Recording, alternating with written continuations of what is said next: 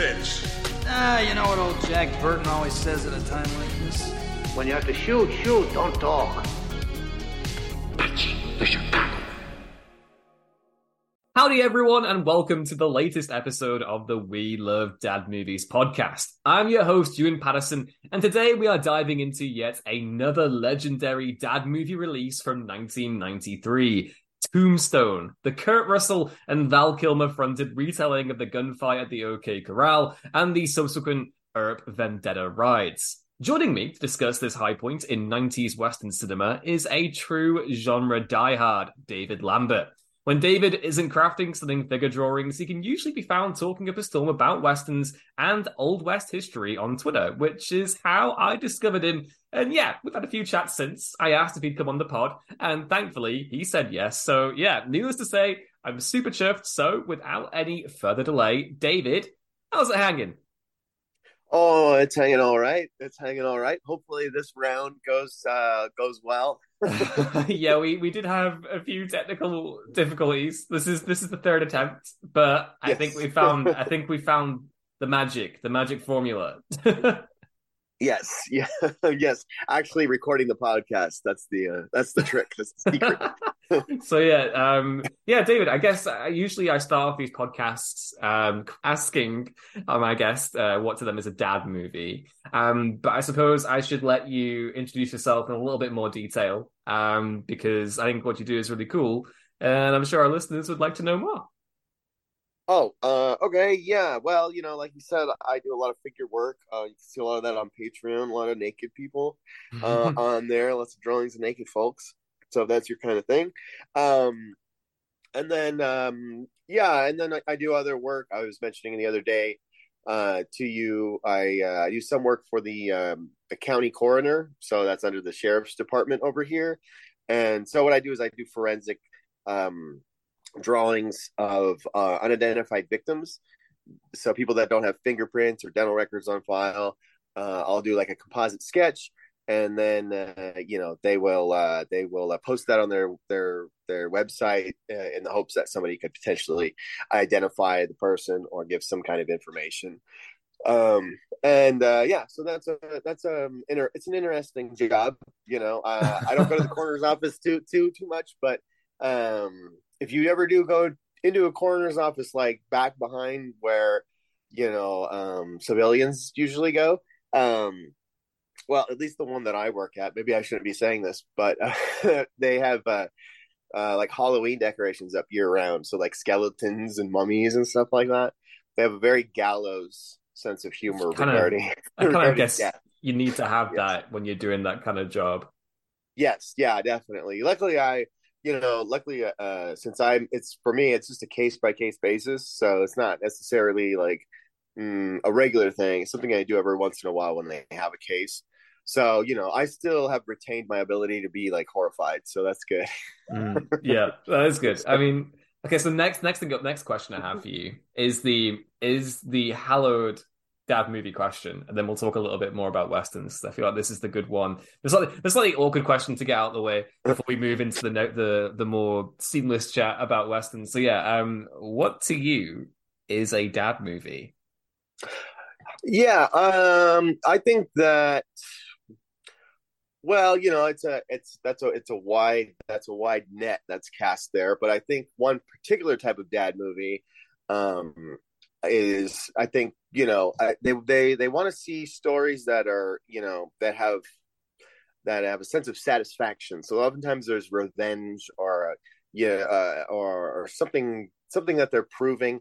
It's usually an older guy who's the hero, and so it's I think a good deal of dad movies are sort of wish fulfillment, but in a realm of believability. They're not necessarily so much about superheroes and stuff. Maybe dads these days, but dads in my era, but they're more so, you know, about seeing, you know, whether it's a Harrison Ford or a Liam Neeson, or a Lee Marvin, or a Charles Bronson. They like to see those guys kicking ass. I think it's a wish fulfillment, but with a sense of believability. Dads don't usually like stuff that goes too outlandish, I don't think. Yeah, I mean, you just listed off wall-to-wall dudes with those examples, and I'd have to agree with all of them. Yeah. And like Tombstone, I think fits nicely into this bracket because it's, you know, it's like you could watch it with your dad late on a Friday or whatever. And then, you know, when spoilers, one of your brothers gets shot, he'd lean over across the room and be like, hey, if that ever happened to you, that happened to my brother, I'd tell them all, I'm gonna, hell's coming with me. Yeah, exactly. I would ride a horse into a barbershop and kill everyone inside. That's exactly the kind of thing that I would do if I was in the Old West. I think Tombstone is definitely one of the ultimate dad movie Westerns, I think.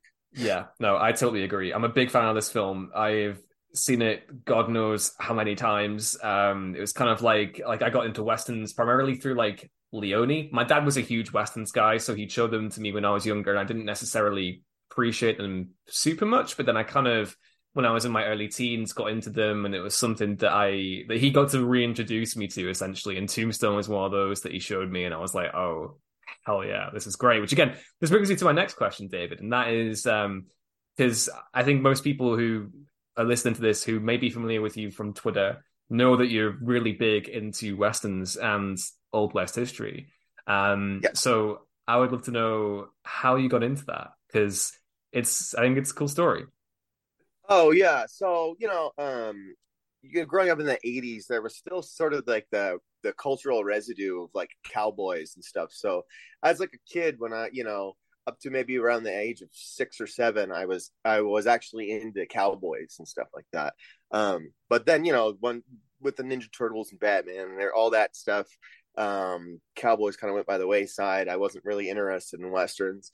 And when I was in high school, I started really getting into like, action films, Hong Kong action films, John Woo movies in particular, movies with insane gunfights and stuff like that. So I had always kind of heard about the influence that, you know, the Wild Bunch had on John Woo and gunfights and Walter Hill and all of these directors that I you know, loved. So yeah, I checked out the Wild Bunch, blew me away. And then, you know, from there, I checked out the Leones and stuff. I'd already seen them on TV as a kid here and there, but and I got into actually spaghetti Westerns first. And yeah, and then I would make these like little home movies. And the thing is, I actually lived in an area that was very rural, you know, a lot of desert. And my like, you know, my aunt and uncle, my cousins, you know, 3 different, you know, my aunt and uncle, my one cousin and my other cousin, they all lived on basically the same 2 streets, and they all had horses and pigs and farm animals and all this stuff. And they had, not only that, they had all their buildings and stuff, like their tack rooms were built like a Western town almost. Oh, that's so cool. And they, yeah, and they have like, they're like, you know, like reenactors. So they'll like, they dress up in like authentic clothes, and they ride horses and fire blank guns at balloons and compete and stuff. And I thought to myself, like, why don't I make a Western? I have all this access, you know, I have access to all this production value free. And that really got me like watching Westerns, just to even see how do you even write a Western, you know, well, you know, just to get a feel for it. And that of course led me to, you know, looking into history. What is actually accurate, what's true, and whether the movies get right, what do the movies get wrong, yeah, and then that's where I'm at right now. I mean, that again, I feel like there you've hit the nail on the head for like why I think you may have chosen Tombstone when we were talking about what Western to talk about for this podcast, because that real life history element is there. The stuff with the Buckaroos, which we'll definitely get into as well as we talk about the movie, that's there too. So yeah, I guess like more specifically, like what is it about Tombstone that, you know, you're really drawn to?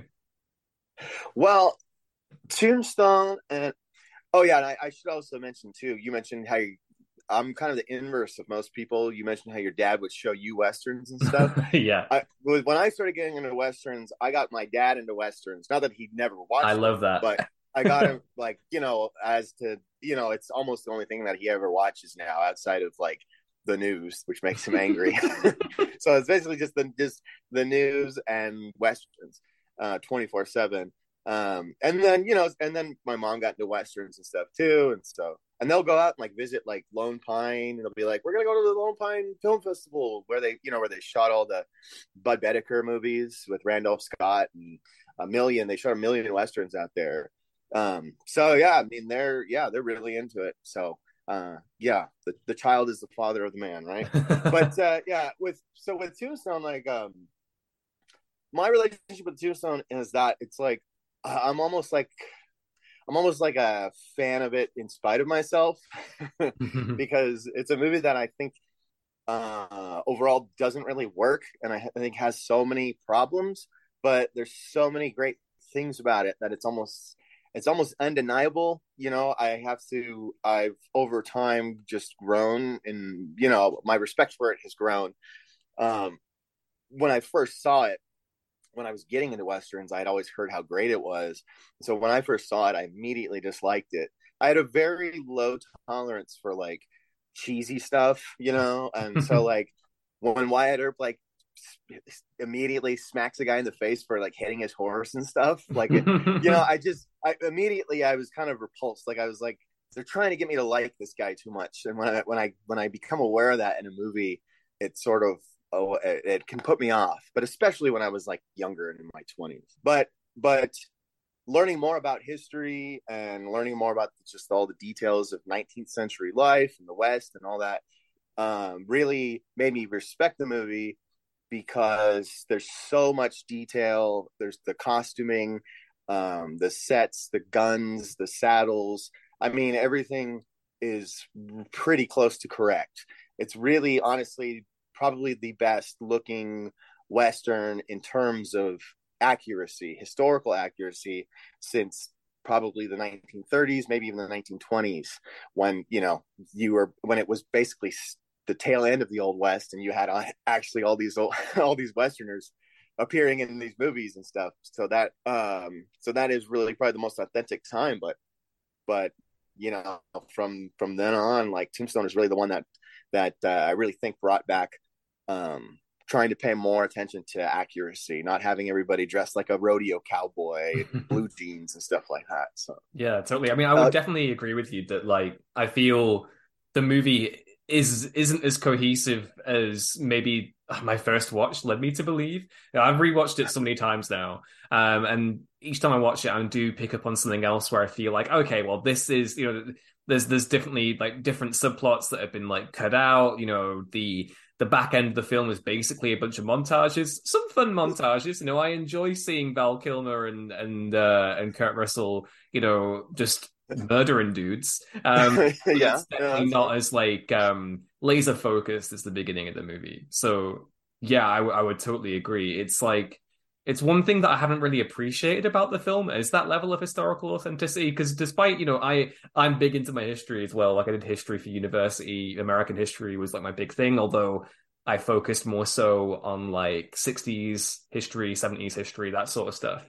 And it's never really been like a thing that I really picked up on. But when we first had our chat the other day and you were mentioning all the costuming stuff and, you know, the different reading materials you forwarded along before we recorded and stuff, like, yeah, the level of historical attention to detail in this film is beyond impressive. Like, it might be one of the best, in terms of production design, costume design, one of the best and most authentic things that I've ever seen. And the fact that, you know, the Buckaroos, they got involved, that kind of like added that extra layer of authenticity to it, and the fact that it got their approval as well is probably a huge testament to how well, you know, Kevin Jarre, when he was, you know, masterminding the project, got it.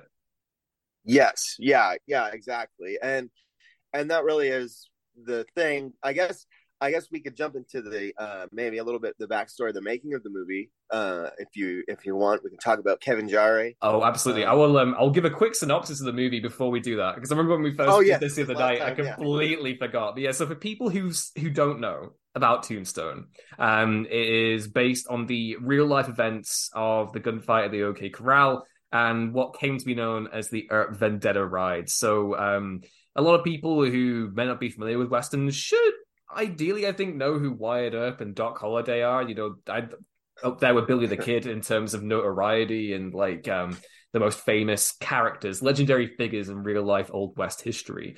So the movie begins with the Earps. So you have Wyatt played by Kurt Russell, Morgan played by Bill Paxton, Virgil played by Sam Elliott in immaculate mustache, all of them in immaculate mustaches, arriving in Tombstone, Arizona after Earpston is he was in Dodge City before that, wasn't he? Yeah, well, he did work in Dodge City before that. Not like right before, or at least I don't think the movie says that he's coming from Dodge City. Yeah, do they? I don't recall. They don't. But he had worked in Dodge City, and that's one of the things that the movie kind of overstates how famous he is at that time. He wouldn't have been that famous for what he had done in Dodge City. You know how like everyone in Tombstone is like, it's Wyatt Earp. They're all trying to get him to clean up the town. He didn't really have that level of fame. In fact, he never was an actual like full-on like sheriff or full-on marshal of a town or a county, or you know. So he always was like a deputy sheriff or a deputy marshal or something like that. The movies always kind of portray him as the main lawman in town, and he never was the main lawman in any town ever. So God, this is why I'm so excited to have you talk about this film, because the real life historical background and stuff is fascinating. But yeah, so the Earps go to Tombstone to basically make it rich. And during this time, a big gang of outlaws called the Cowboys, led by Curly Bill Brocius, played by Powers Booth, who is immaculate in this movie. Basically they are the law in Tombstone. They are the guys, you know, they control the sheriffs, they control kind of, well, the marshals are there, but you know, the Cowboys are the law. That's what is established at the beginning of the film. And while the Earps are there to make their fortune, circumstances and you know, their inherent draw towards justice, the whole tagline of the movie is justice is coming, basically pulls them into the Cowboys' orbit, and a big confrontation and blood feud emerges from there. And also Doc Holliday is there, and he's played by Val Kilmer, and he's amazing. And lots of cool gunfights ensue. If you haven't watched Tombstone, please do go watch it. It's one of those westerns that, like, I feel like even if you're not into westerns, and first of all, how dare you? It's a good one for non-western enjoyers to check out as well, I would say. I don't know if you'd maybe agree with that. Yeah, I think that's the case. In my experience, it's probably the western I hear quoted the most from just random people. So, yeah, it's not, you know, you're not hearing a bunch of people going around like, you know, quoting like Olzana's Raid or something. So. Yeah, I mean, Val Kilmer is amazing in this movie as Doc Holliday. People. I mean, he's one of those characters that people are probably going to know from the memes at this point. He's quoted so much. But yeah, in regards to Tombstone's production, you know, we've gone into a little bit of the synopsis there. It had quite a triple production, which I was aware of before we were doing this, but again, kind of, you sent along some of Kevin Jarre's scripts, read up on some of like the production background. People may or may not have heard that, you know, Kurt Russell ghost-directed Tombstone, is what he said. And, you know, he's been backed up by Val Kilmer, who has also said that in different trades and interviews. But yeah, if you could go into like the production and Kevin Jarre's kind of, you know, approach to the project, and how, I guess, it differed from the finished article that we got from George P. Cosmatos and Russell. Yeah.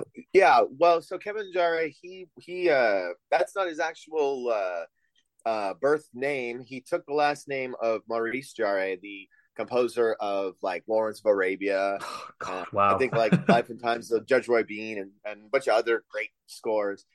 His mom, like, I think married him later, like late in life. He might have been a teenager at that point, but he took Maurice Jarre's last name. But yeah, he got into writing, and one of his first scripts was Rambo: First Blood Part 2, which was written either alongside or rewritten by James Cameron and rewritten by whoever else. He claimed that not much of his script ended up in the final product. That movie, ironically enough, was directed by George P. Cosmatos, who will come to haunt him later on. But And then he wrote Glory, which, he got an Academy Award nomination. He became a really hot screenwriter after that, of course. And first he was going to develop a Dracula project, but Francis Ford Coppola's was just about to go in production. And so they shut that one down, and he was very despondent, and no one didn't hear from him for like 6 months. But in that time, he was doing all this research, and he was writing this script about Wyatt Earp, or at least his time in Tombstone specifically.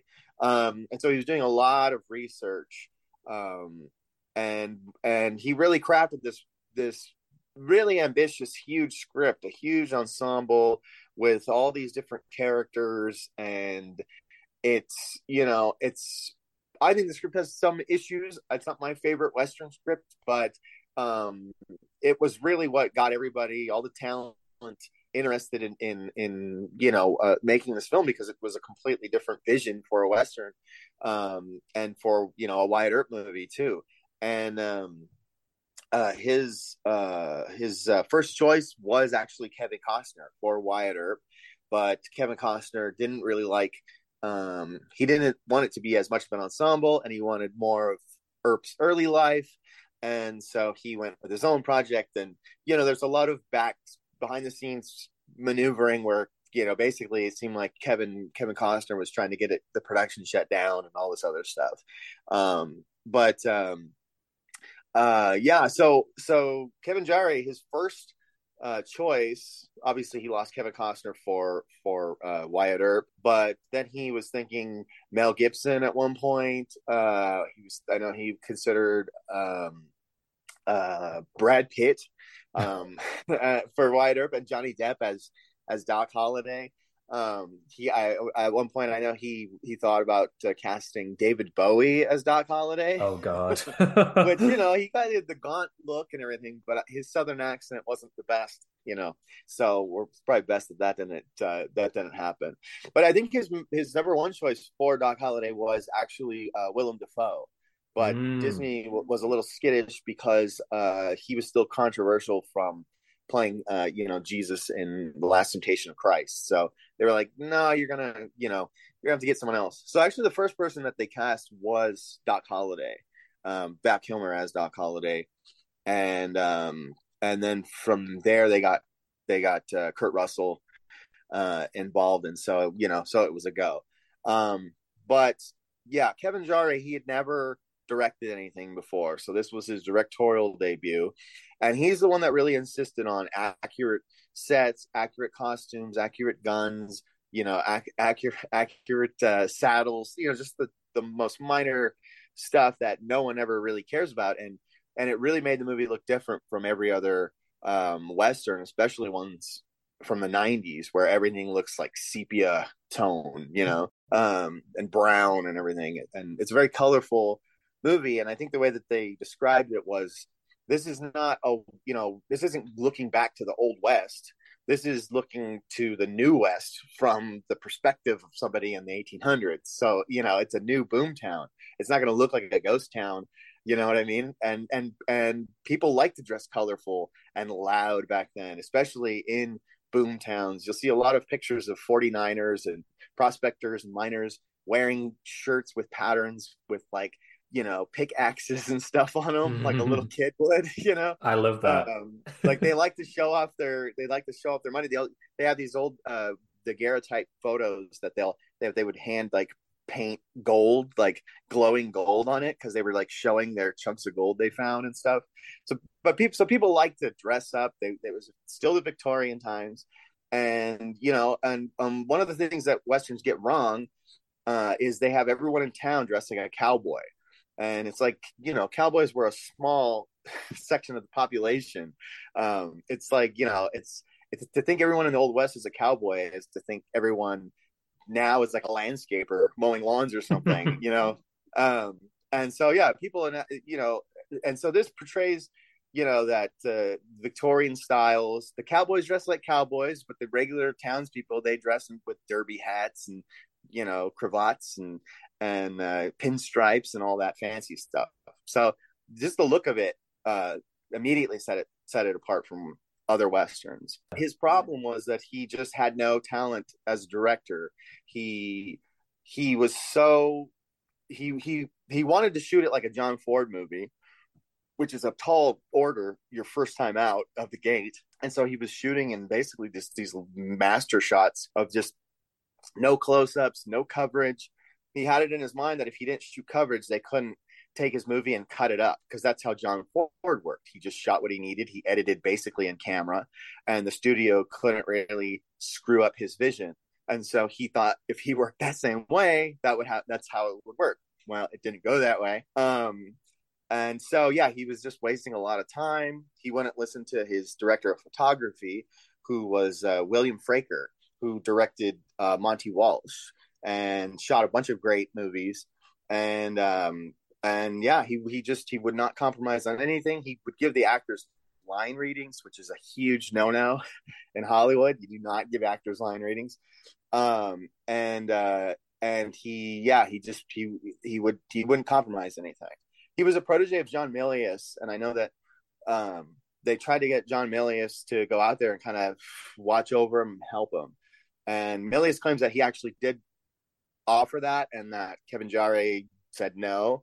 Other people said that he didn't want to do it. He said that Kevin Jarre was doing fine, and he didn't want to kind of step in on his first project or something. But that, to me, would have been maybe the best version of Tombstone, having Kevin Jarre being able to maybe filter his vision through John Milius, you know, one of the greatest screenwriters, storytellers, you know, and somebody who, you know, had worked in the industry and who could, you know, could keep him on track. So, but unfortunately, it did not work that way. And so, so the studio got rid of Kevin Jarre, and they were going to shut production down, but Kurt Russell, you know, he still believed in the project. He didn't want all these people that had been working on it to be out of work, you know, so he kind of felt responsible. So he took over the movie himself, and he called up his pal, Sylvester Stallone from Tango and Cash. I know you guys covered it on this show. Pretty good and sly. So he and Sly said, "Hey, I got this guy," and basically he said that, you know, Sly said that he ghost directed, you know, Rambo 2. He ghost directed Cobra. That basically George P. Cosmatos was just, you know, he just told him everything what to do. So Kurt Russell said, "All right." So basically, Kurt Russell got George P. Cosmatos in the film and would give him shot lists and basically, you know, tell him how it was going to go, You know, George P. Cosmatos didn't know anything about Westerns. He was trying to feed like horses meat and stuff. Like he didn't understand anything about, you know, how the West worked or anything like that. So, but anyway, sorry, I felt like I went on a big rant there. No. It's interesting because like the last two episodes that we've done, it feels like weirdly we've been building a path to Tombstone, because me and Dan did Cobra a few months ago. Oh, correct, it would have been in October now. And then we ended up doing Tango and Cash the other week. And now George P. Cosmatos, Sly Stallone, and Kurt Russell have converged. It's just they're just all dad movie icons, right? So yeah, it makes sense, you know. Yeah, totally. But yeah, so they ended up having to cut out a bunch of scenes. Like initially, Old Man Clanton was going to be played by Robert Mitchum, and he was that would have been so cool. Yeah, and he had some actually like amazing scenes in the script, like some real badass, great stuff. And the movie originally opens with the Cowboys ambushing a group of Mexican rurales, the Mexican police, basically in a canyon, which is based on a real incident. I think Skeleton Canyon is what it's called. And then that got, because Old Man Clanton got taken out. That got taken out, and they changed it to the Wedding Massacre at the beginning, which is not based on any actual event. But yeah, so they claimed at the time, because Disney didn't want people to know that it was a troubled production. They claimed that Robert Mitchum fell off of his horse and hurt his back, so he could no longer appear in the movie. But in reality, they had just cut his scenes. But they paid him the full amount just to record an hour's worth of voiceover. So he got a pretty good deal out of it. So they brought in a writer, John Fasano, who tried to consolidate the most important lines and move stuff around. He would talk to the actors and he'd say, you know, why did you take this character? What is important that you're trying to get across with this character? And also he'd say, you know, you have 4 scenes in the script. You can only get 3 scenes. What do you want to communicate? What scenes do you want? What do you want to communicate in those scenes? And so that's how he went about doing the rewrites to get the movie, you know, down to a manageable length so that it would actually get finished and put in theaters and everything. And that really is where a lot of the issues start to arise, especially in the second half, because it feels there's a lot of vestigial tales, you know, or vestigial parts to the movie that just they remain, but they don't serve that much of a function. I still don't understand what Billy Zane is doing in the movie so much, or really Jason Priestley. I know that Billy Zane gets killed in a stagecoach robbery in a scene that was filmed but not ever put in any cut of the movie, and Jason Priestley goes and kills one of the cowboys and stuff. But even then, that, you know, I don't want to follow that story. You know what I mean? Like, I think focused, it's like, you know? I like this one of those that I definitely kind of wanted to see more of. And it was interesting when I was watching, I dived into like all the special effect, well, not the special features, sorry, of the Tombstone Blu-ray that I had. So I watched the making of documentary, which again, I was completely blown away by the production design and how they would like recreated entire bars right down to the, you know, period accurate wallpaper and stuff. But I love going into like the classic, if there's ever like I can see a classically cheesy 90s trailer in a, you know, special features collection, I'm going to be there. And the, you know, it was interesting to me in these teaser trailers that Priestley had like pretty high billing above most of the other actors. Well, apart from, you know, Kurt Russell, Val Kilmer, Michael Biehn, and Dana Delaney, he was up there as like, it's like Jason Priestley, and it has the shot of him, I guess, what would have been from the scene where he's lining up his rifle to waste the cowboys that, you know, killed Billy Zane, who the movie heavily implies, you know, is in a romantic relationship between the pair of them. I think that's one of those where I'm like, oh man, I would have loved to have seen that. I think, you know, as well, the romantic kind of love, well, I guess it is kind of a triangle, but the whole thing between Josephine Marcus, who's Wyatt Earp's love interest in the movie, their romance together, and then obviously you have Sheriff Behan, and there's a whole thing where she's with him, but really she's with Wyatt, and there's a whole affair that's not really telegraphed that well. You know, there's a lot of stuff in the finished kind of Tombstone that basically got buried and given its own ironic tombstone. And it's a shame because I would love there to be a reality where maybe this gets like a Godfather Part 3 Coda kind of treatment, or a Sly Stallone Rocky 4 upgrade. Because I feel like, even though I love what's already there, like I'm a huge fan, it would be interesting to see what a lengthier director's cut would have maybe looked like. Yeah, I mean, Kurt Russell says that the footage exists. I know that he said that, and that initial interview was in True Rest magazine. I remember reading. I've contributed to that magazine a couple times. Awesome. But he said that he has, like, I don't know if he said he personally has it, but he says that all that stuff exists. So I don't release know if the footage cut it together. But yeah, I mean, you know, the Billy Zane character isn't even based on anyone in history, I don't think. If he was, he definitely wasn't killed by somebody. I think that I think Kevin Jarre was just sort of including him, not only because Josephine's an actress, but there's sort of a history of, like, in some Wyatt Earp movies, My Darling Clementine and stuff, there's always like a Shakespearean actor that they like to bring in the Tombstone, I guess, just because it was actually a common thing. Like Oscar Wilde, he visited Tombstone. He'd go around the West giving speeches and stuff, and people in the West and cowboys, they loved him. Yeah. In fact, Oscar Wilde, his description of cowboys, southwestern cowboys, is partially one of the big influences on the look of Tombstone, because he said that they resembled landlocked pirates.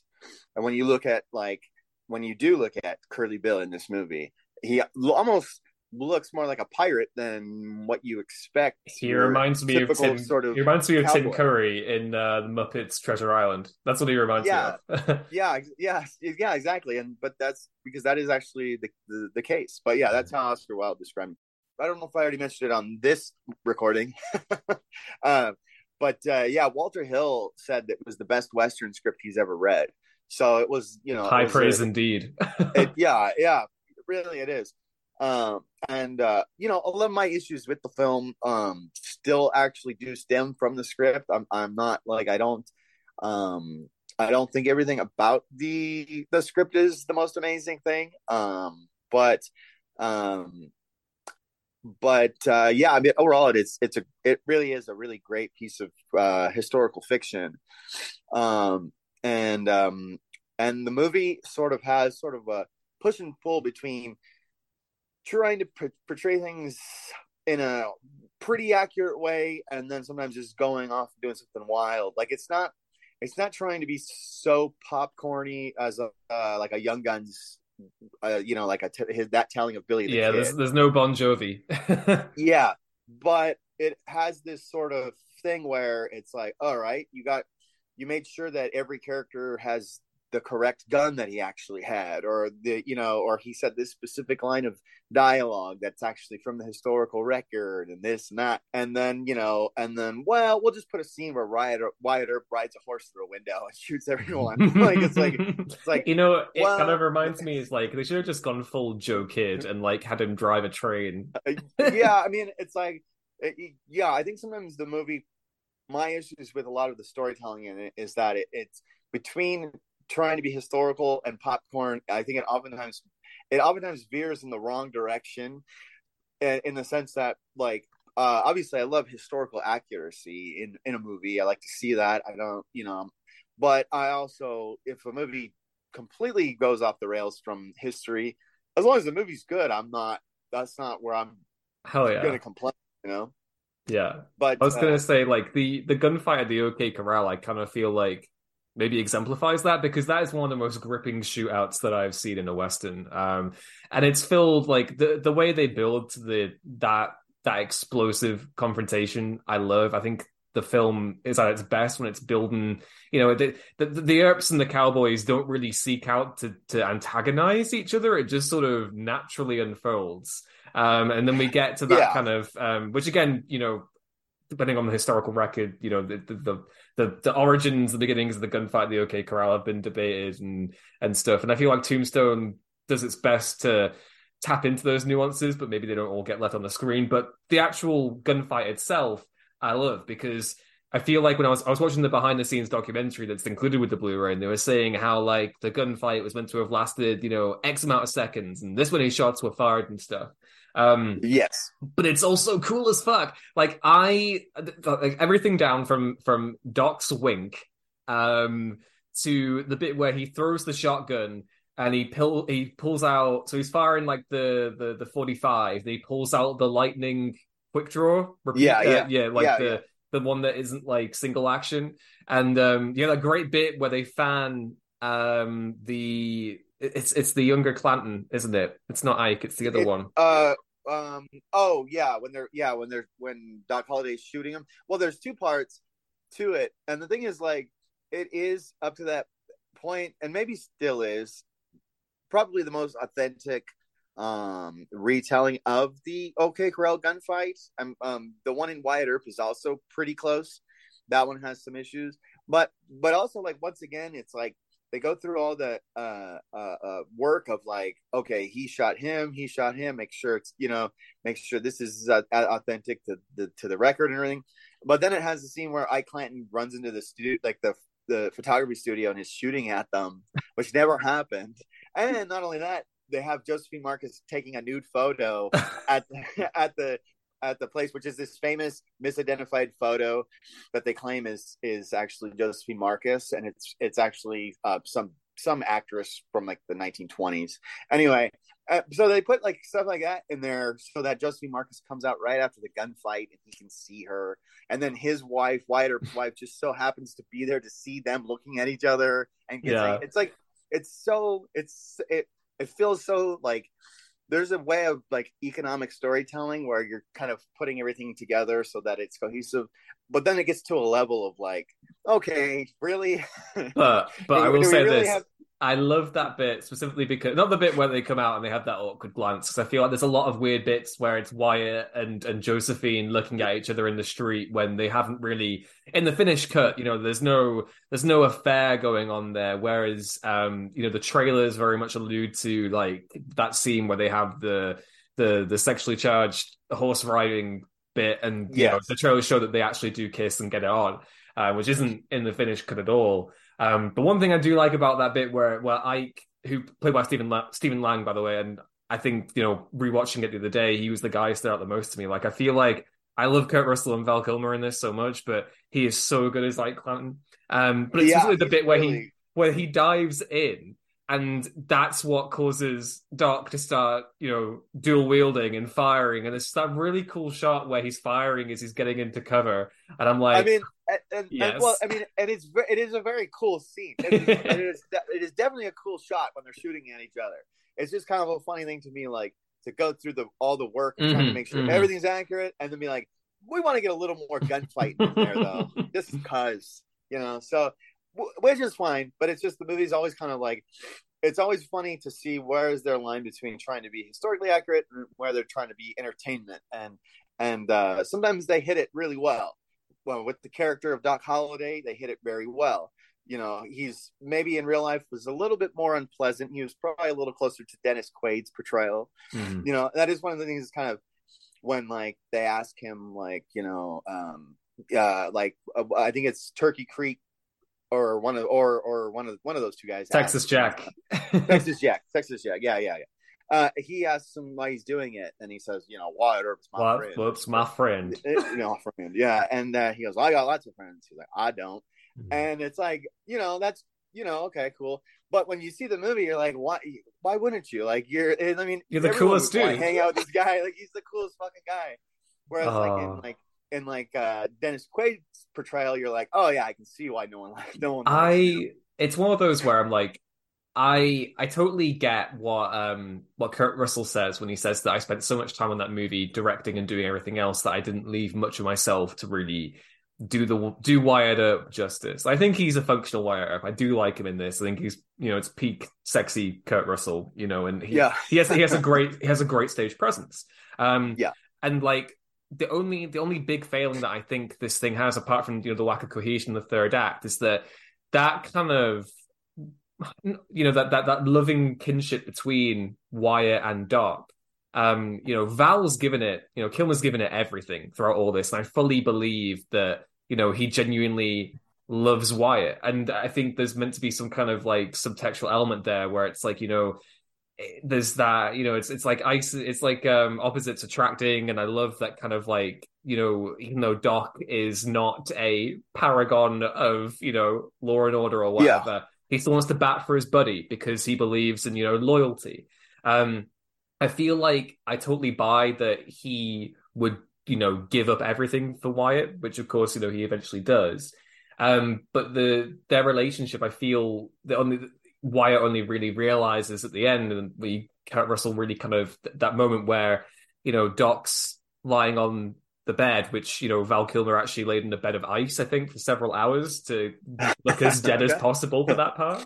And I feel like that's the one time in the movie where I buy that, you know, Wyatt cares just as much about Doc. Obviously, they have this stuff with Charlton Heston's ranch where, you know, he's looking after him. And then, you know, that look of gratitude at the end when he goes to fight Johnny Ringo in his place. But I do kind of feel like that loving aspect doesn't really come through until the end of the movie. Yeah, I think that's a good observation because I like Kurt Russell. I mean, who doesn't like Kurt Russell? We all love Kurt Russell. Yeah, big Kurt Russell fans in the podcast. But he's always kind of never fully worked for me in this movie. I think that I would agree he's functional. I think that with the whole production on his shoulders, I don't think he got the time to really develop an angle on Earp. You know what I mean? I think that there's a way that he plays every scene that is, I guess, maybe obvious in a way that it's just nothing. There's not a lot of there's not a lot there, I think, and that's maybe partially the writing too.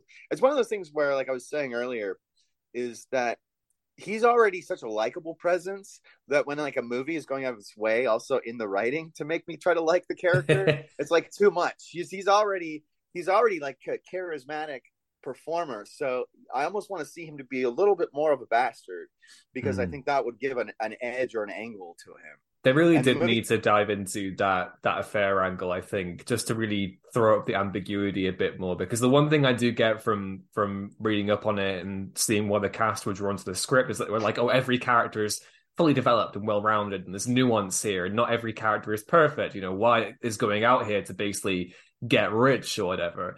But the Wyatt that we get in the finished movie, you know, even though he does have flaws, you know, he's straight up executing people in cold blood by the time we get to the third act. You know, it's maybe not as full-coloured as they would have in the original script had it. Yeah, I'm just gonna make just one more critique. Oh, absolutely. I know you like this show to be a little bit more positive, and I'm sure a lot of people are listening to this because they like Tombstone and they don't want to hear me shitting on it. Of course, you're not shitting on it. It's all interesting, but. Yeah, but it was like I said on our other non-recording that, you know, it's like that same push and pull between history, because, you know, Wyatt Earp did not kill Ike Clanton, and so the movie does not show him killing Ike Clanton, which is cool. That's great. But my problem there is then they have this scene that I don't think they need to have. Sometimes trying to tell your story completely visually can backfire.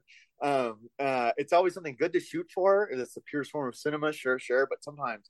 So when you have a scene where it's Wyatt Earp and Doc Holliday chasing Ike Clanton, and he throws his red sash off, and they decide, well, we won't kill him now.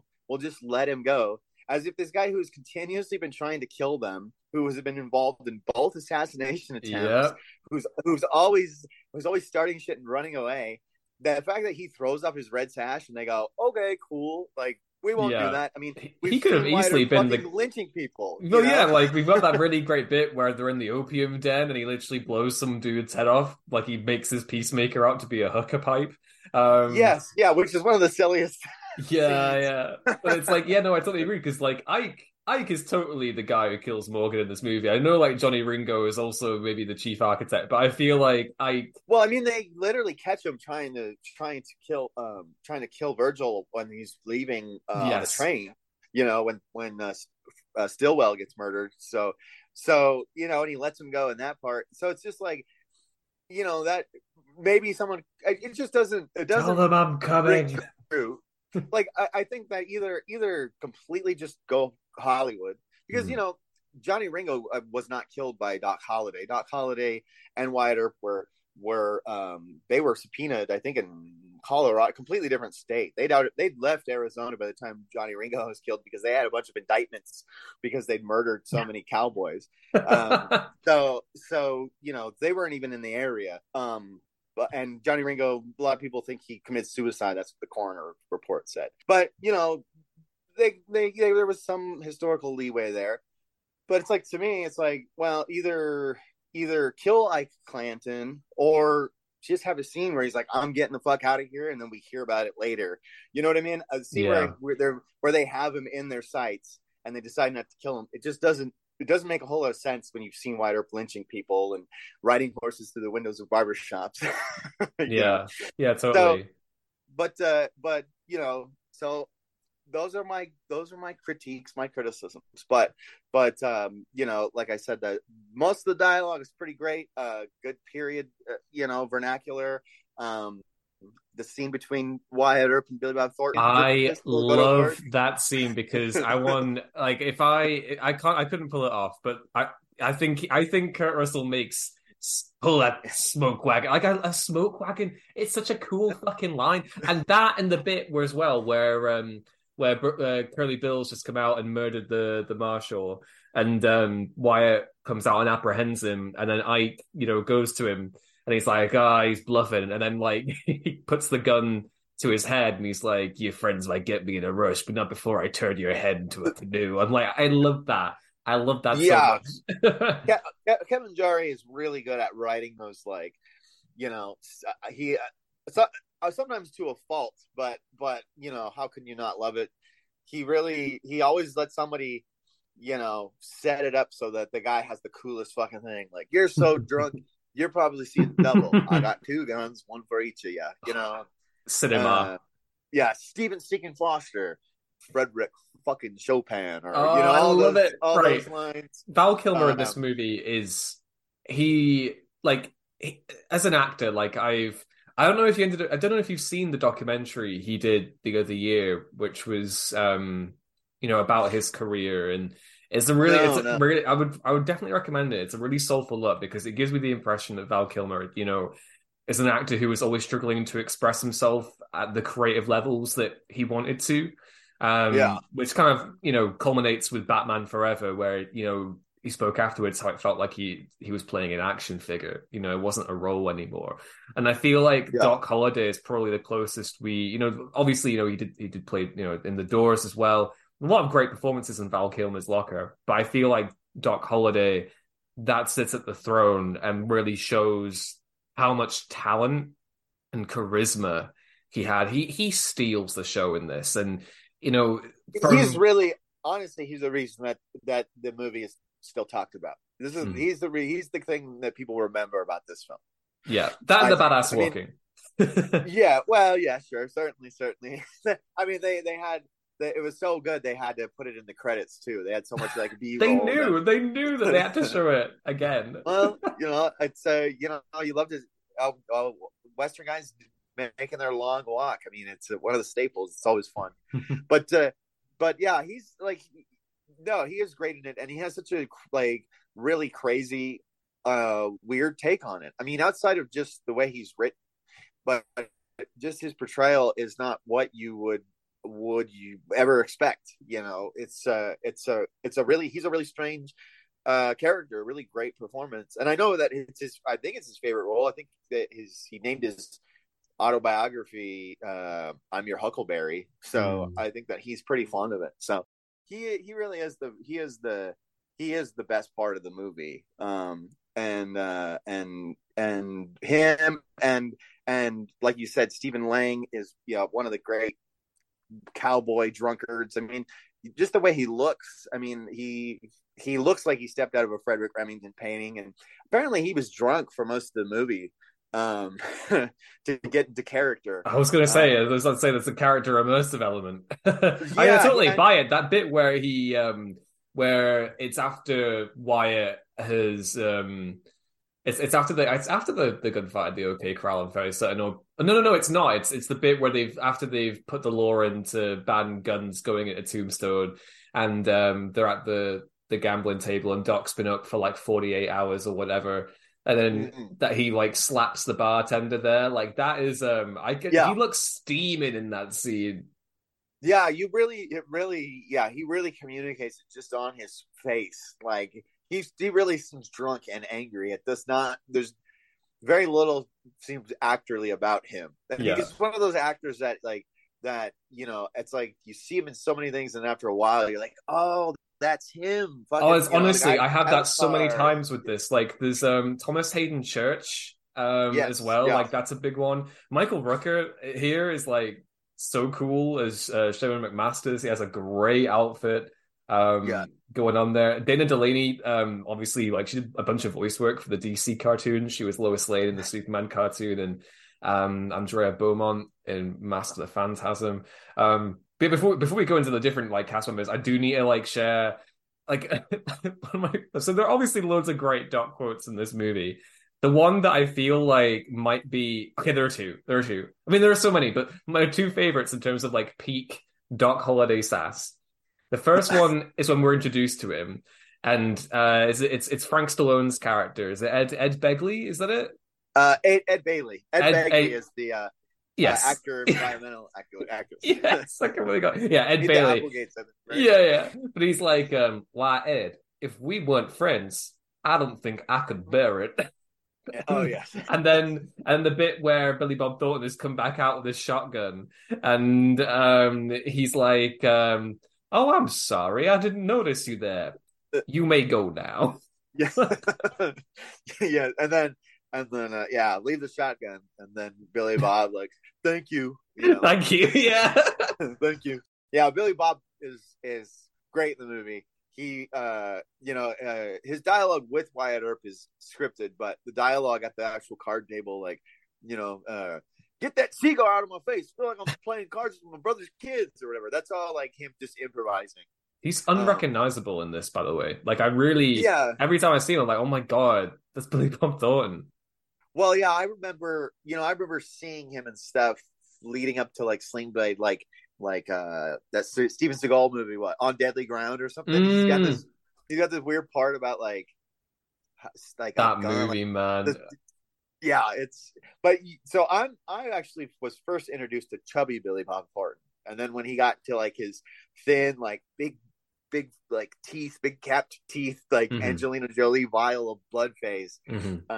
That's when that's the new Billy Bob Thornton to me. This is the Billy Bob Thornton I know. There are two Billy Bob Thorntons inside all of us. Yes, exactly. But yeah, like yeah. I feel like I did want to ask you as well, like a few history related things that in addition to this, because like two of the guys that stand out to me, when we get to the Earp Vendetta rides, and it's obviously Morgan's been killed, and Virgil, having now lost the use of his arm, has fled Tombstone. So the Vendetta rides occur with Wyatt and Doc, and then also Sherman McMasters leaves the Cowboys and joins them. And then we have Turkey Creek Jack Johnson, yes. And then Texas Jack, who's played by Peter Shireko. Yes.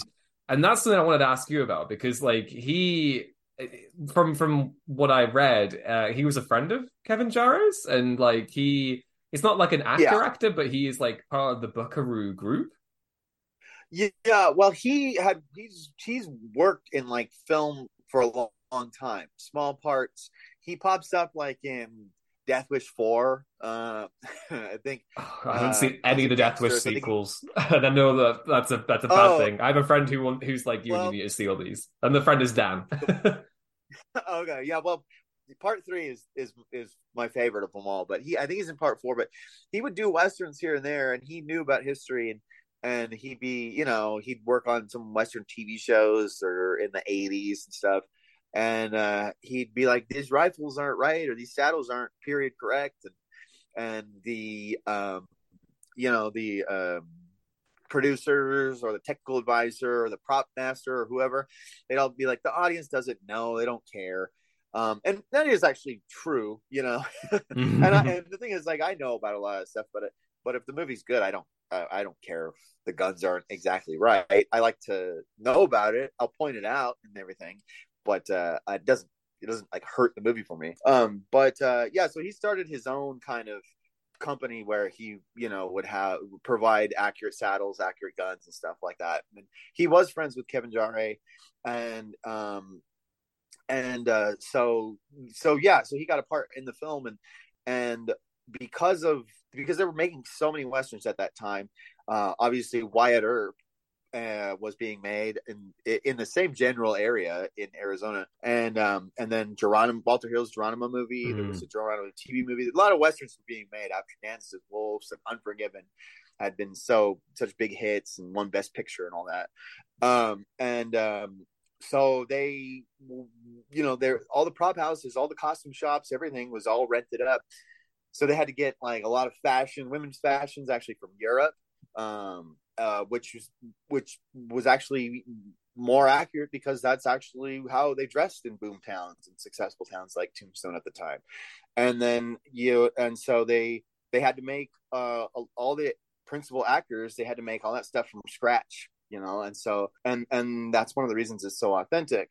But they also, Peter Shireko got these guys called the Buckaroos, and they're historical reenactors. They ride horses. They have at least 3 guns, a pistol, a Winchester, or a pistol, a rifle, and a shotgun. And it's all period correct clothing. And a bunch of them just were on set. They camped out on set. And they just lived like cowboys. And they really kind of gave the movie a really authentic look at a really cheap price, because these guys had all the experience. They could ride, they could shoot, and they had all their props with them. So it was really, it was a blessing in disguise that all these other Westerns being made, because it really set the look apart, you know. And later movies like Ride with the Devil, which I consider one of, if not the most authentic Western of all time, use that same technique of getting reenactors who have all their stuff and, you know, can provide authenticity and at a very reasonable price. So, that's where Peter Shireko, how he worked on the film. So yeah, Ride with the Devil is one that I'm looking forward to watching, because you've recommended that to me. I'm looking forward to watching that one. Yeah, it's a good one. It's not like it's not the most crowd pleasing, but it's a very authentic film. It's an angling movie. Some people don't really even consider it a Western because it takes place in the Civil War, and it's really about like Confederate guerrillas and stuff. But I kind of consider it a Western because that's how Jesse James became Jesse James. Yeah. And so I think that, you know, I think it's close enough. It falls into my definition of what a Western is. If Josie Wales is a Western and Good, the Bad, and the Ugly are Westerns, then, like, you know, they all Civil War adjacent. So yeah. So yeah, I mean, there's a lot to love about Tombstone. It grows in my estimation. It's a movie, for being a movie that I really disliked when I first saw it, and that I still have a lot of issues with, and that I still think doesn't quite work. It's a movie that I could watch at any time. If it's on TV, you know, I can put it on at any point. And I love to read about the behind the scenes stuff. I love to read about the historical stuff. I love to read the various drafts of the script and everything. So, you know, if for a movie that I dislike, I put a lot of time, research, and hours watching. No, it's cool, because it's so fascinating as a movie. Like, even though, like, I very much enjoy Tombstone for what it is. It's one of those that I get a new appreciation for every time I watch it, because I learn something new about it. And like, I've learned so much from this chat with you and the stuff that you sent to me. Learning about Kevin Jarre's, how his version kind of, you know, was set up and how it differed from what we eventually got. And it's one of those where it's like, oh, I've always felt as if it was like, oh, it's just a fun Western. But the more I learn about it, the more I'm like, oh no, there is a level of commitment to authenticity here that makes it unlike, and you know, most of the Westerns up until that point for many decades, like you said. And it's to me, it's kind of tinged. There's a slight element of like, you know, sadness and and regret there with the fact that Jarre wasn't able to bring his vision to life. And I think what you said about John Milius, you know, him being involved and having potentially had a more established director to really shepherd and guide the vision would have maybe resulted in, you know, something, you know, even better. But yeah, no, it's I'm a big fan of the movie. Regardless how I mean, and it's, I guess I, you know, with Westerns especially, I sometimes work on two levels. Like, I can pretty much enjoy almost any Western on some level. You know what I mean? So I've got sort of my like critic's hat on, where I go, well, this doesn't work, this doesn't work, this doesn't work. But then there's this other level to the movie that I just, it's very watchable. And look, it doesn't matter how I feel about it. I mean, it's considered a classic, and people love him. I'm, you know, so I'm in the minority in that regard.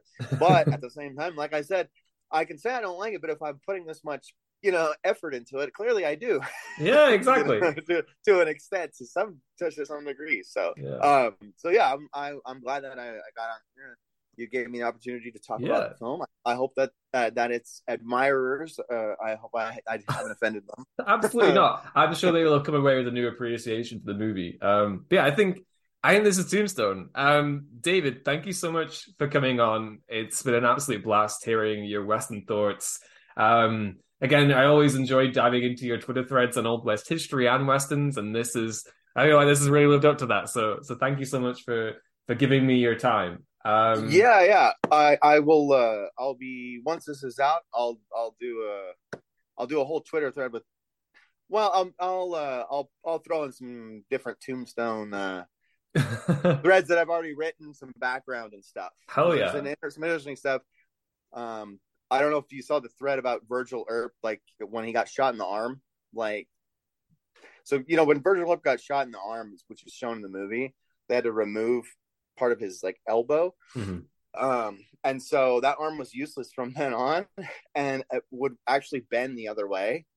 So, oh, wow. That's a cool potty trick. He was still a lawman. And so, like, there's, like, firsthand witness accounts of, like, him riding in a posse with one hand just flopping, going one arm going that's opposite ways while he's riding. But anyway, the guy who removed the bullets from him, and I think worked on Morgan Earp too. I don't know. Anyway, he was he started noticing these weird cases where, you know, the cowboys in the movie, they wear those big silk bandanas, those big silk handkerchiefs. He noticed these multiple different cases of guys being shot, and they died, right? But when he looked, it was like the silk bandana was like sunk in, you know? And the thing is, silk is woven in a way that it absorbs, like, you know, all the velocity and stuff. And so if you shot someone with like a silk bullet, the silk wouldn't actually tear. It would go in the person's body. So he developed the bulletproof vest, these silk vests. He did all these studies about making bulletproof vests out of silk.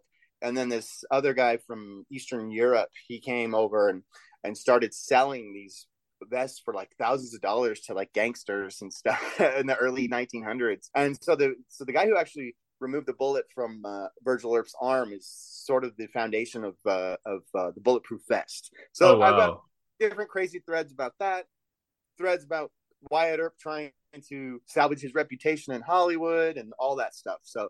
So if anyone wants to hear a lot of weird historical minutia related to Wyatt Earp and Tombstone and all that, check out my Twitter, David Lambert Art.